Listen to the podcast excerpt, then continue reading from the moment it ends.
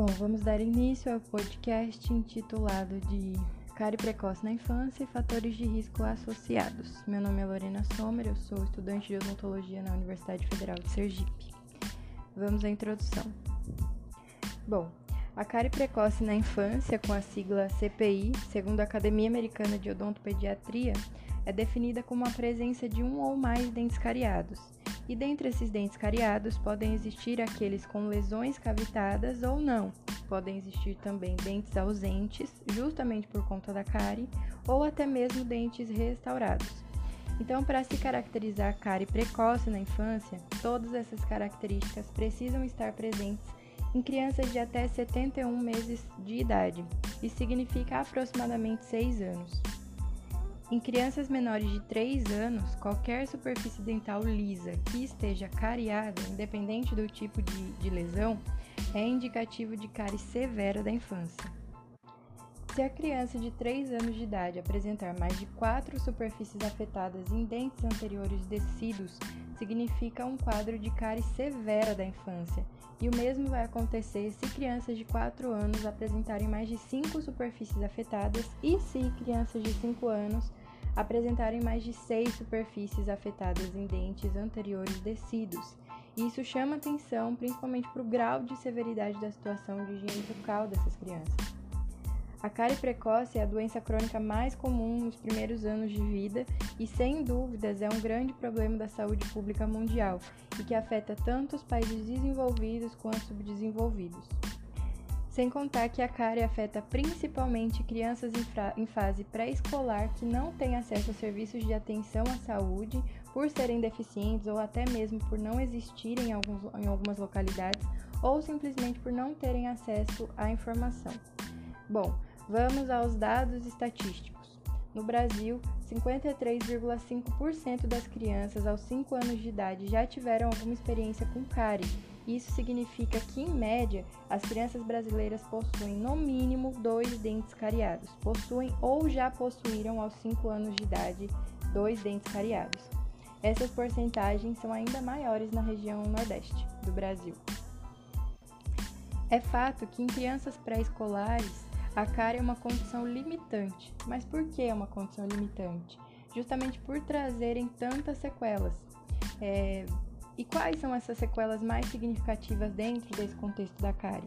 Bom, principalmente dor, comprometimento estético, comprometimento psicossocial, dificuldade de sono e principalmente a dificuldade na mastigação. Todas essas características podem afetar diretamente o comportamento da, da criança e isso implica em um impacto negativo na qualidade de vida dessa criança é, elas podem até levar problemas sistêmicos, incluindo retardo no crescimento, baixo peso corporal e inúmeras outras consequências que podem acompanhar a criança até a sua vida adulta. Bom, apesar de todo o transtorno que a cárie causa, precisamos nos ater ao fato de que é uma doença evitável a partir do momento em que a gente conhece as causas da cárie.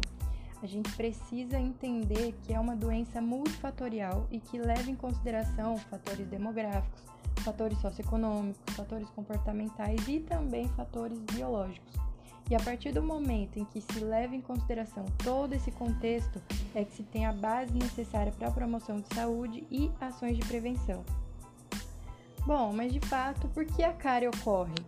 Respondendo à pergunta, a cárie ocorre em virtude da mudança no equilíbrio homeostático da microbiota residente, ou seja, existe uma alteração nas condições ambientais que levam ao crescimento de bactérias cariogênicas. Essas bactérias metabolizam o açúcar e produzem ácidos que desmineralizam a estrutura dental. E como ocorre o processo de desenvolvimento da lesão de cárie? Toda vez que consumimos açúcar, as bactérias do biofilme dentário produzem ácidos que são capazes de retirar a estrutura mineral dos dentes. Como se chama esse processo de retirada? Desmineralização. Então, isso significa que toda vez que o pH fica abaixo de 6,7 para a dentina e abaixo de 5,5 para o esmalte, ocorre desmineralização. Depois de um certo tempo, o pH tende a se normalizar e se elevar acima desses valores críticos de 6,7 e 5,5. E aí ocorre o fenômeno da remineralização Quando o fenômeno da remineralização não consegue conter o da desmineralização, aí nós temos lesões por cárie. Inicialmente são lesões brancas e se persistir o processo ocorre o aparecimento de cárie e maior destruição desse tecido, consequentemente. Vamos falar agora dos fatores de risco associados à cárie precoce na infância. Bom, existem diversos fatores de risco associados à cárie. Dentre eles, podemos citar os fatores demográficos, fatores socioeconômicos, fatores comportamentais e fatores biológicos.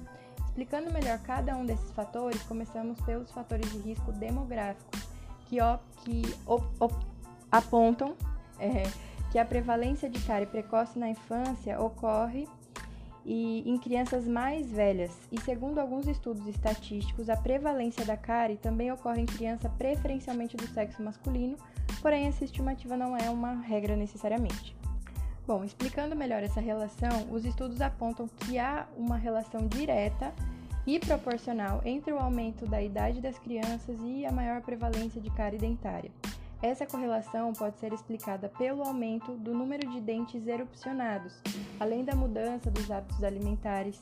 As crianças em idades mais avançadas consomem cada vez mais açúcar. Sem contar que, por terem maior autonomia, as crianças mais velhas deixam de ser acompanhadas ou supervisionadas durante a escovação e elas ainda não possuem coordenação motora suficiente para fazer uma boa higienização oral. E isso acaba é, acumulando cada vez mais o biofilme bacteriano e, pro, bacteriano e proporcionando é, um ambiente propício para o desenvolvimento da cárie. Com relação à ocorrência de cárie ser maior em crianças do sexo masculino, sugere-se que o gênero masculino possui um temperamento um pouco mais agressivo que o feminino, e aí oferece maior resistência durante a escovação isso também pode fazer com que alguns cuidadores desistam da higiene oral dessa criança. O local da residência também exerce influência no aparecimento de lesões de cárie, sendo maior em crianças residentes na zona rural. Mas qual a justificativa para isso? Principalmente o distanciamento das cidades e, consequentemente, de postos de atendimento, acaba promovendo uma restrição no acesso aos serviços de saúde, sem contar que a falta de acesso à informação também leva à falta de conhecimento sobre higiene bucal.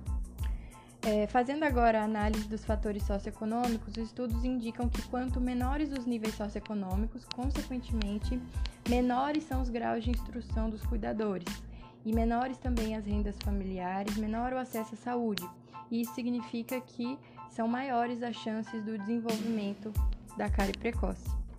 É, o nível de escolaridade dos cuidadores também está intimamente ligado à ocorrência e à severidade da cárie. Mas o que o nível de escolaridade tem a ver ao acometimento pela cárie?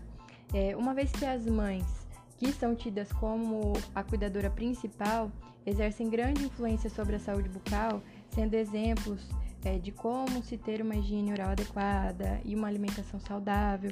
Então, a partir do momento que essa influência é inexistente, inexiste também os cuidados com a cavidade oral. E a falta de informação, a falta de escolaridade potencializa negativamente a condição de saúde bucal da criança. É, os fatores comportamentais também atuam para o acometimento da cárie em crianças. O aleitamento materno que ultrapassa 12 meses já é um fator de risco para a cárie precoce e o uso de uma madeira superior a 2 anos está intimamente ligado aos casos mais severos da doença. E um dado importante é que a falta de higienização posteriormente ao aleitamento é um dos principais fatores de risco para o surgimento de lesões cariosas. Mas por quê? Porque cada episódio de amamentação há um maior tempo de exposição dos dentes a carboidratos presente no leite materno, e a falta de higienização propicia um ambiente favorável ao crescimento de bactérias e, consequentemente, o aparecimento da cárie. O aleitamento noturno é o que mais favorece o aparecimento da cárie precoce infantil, porque há menos limpeza durante a noite, sem contar que o fluxo salivar também fica reduzido, tendo menos chances de neutralizar o ácido formado. Outro fator preponderante para o aparecimento da cárie é o consumo de doce, acima de duas vezes ao dia, e isso significa que aumenta consideravelmente a ocorrência de cárie precoce na infância, sem contar que o uso de chupetas com açúcar ou mel e o consumo de alimentos e bebidas açucaradas aumentam ainda mais o risco de cárie dentária em crianças. Aqueles lanchinhos rápidos e práticos entre uma refeição e outra também favorecem o aparecimento é, da cárie por conterem muito açúcar. Já os fatores biológicos prevêem a influência de fatores externos. Por exemplo, crianças com condições crônicas ou que fazem tratamento medicamentoso podem apresentar maior suscetibilidade à cárie. E uma característica relevante que vale a pena destacar é que o peso da criança também influencia no acometimento por cárie. Crianças abaixo ou acima do peso ideal possuem maior, maior tendência à cárie. E na realidade, alguns cuidadores se atentam mais à condição médica da criança e acabam deixando de lado ou dando a mínima importância à saúde bucal e à higiene bucal dessa criança. Bom, mas qual é o melhor momento para começar a escovação e prevenir a cárie? O momento ideal é logo na erupção dos primeiros dentes. A supervisão dos cuidadores na hora da escovação também é de extrema importância. E para completar para complementar, a escovação deve ser feita com uso de dentifrício fluoretado duas vezes por dia, desde a erupção do primeiro dente descido. Há controvérsias, obviamente, em torno do uso de fluoreto por conta da possibilidade de intoxicação sistêmica, que é chamada fluorose. No entanto, os estudos comprovam que a incidência de cárie precoce na infância é menor com o uso de dentifrícios fluoretados. Na verdade, é indicado um uso racional do fluoreto. E de fato, qual é a quantidade ideal? É menor que um grão de arroz em crianças de 2 anos e do tamanho de uma ervilha em crianças de 2 a 5 anos. Então, para concluir, diante de todo o exposto, faz-se necessário conhecimento acerca dos fatores de risco que levam ao surgimento da cárie, para que se possa adequar o tratamento às condições vigentes e até mesmo para que se consiga estabelecer um plano de ações preventivas que, de fato, tragam resultados positivos e benefícios para a criança.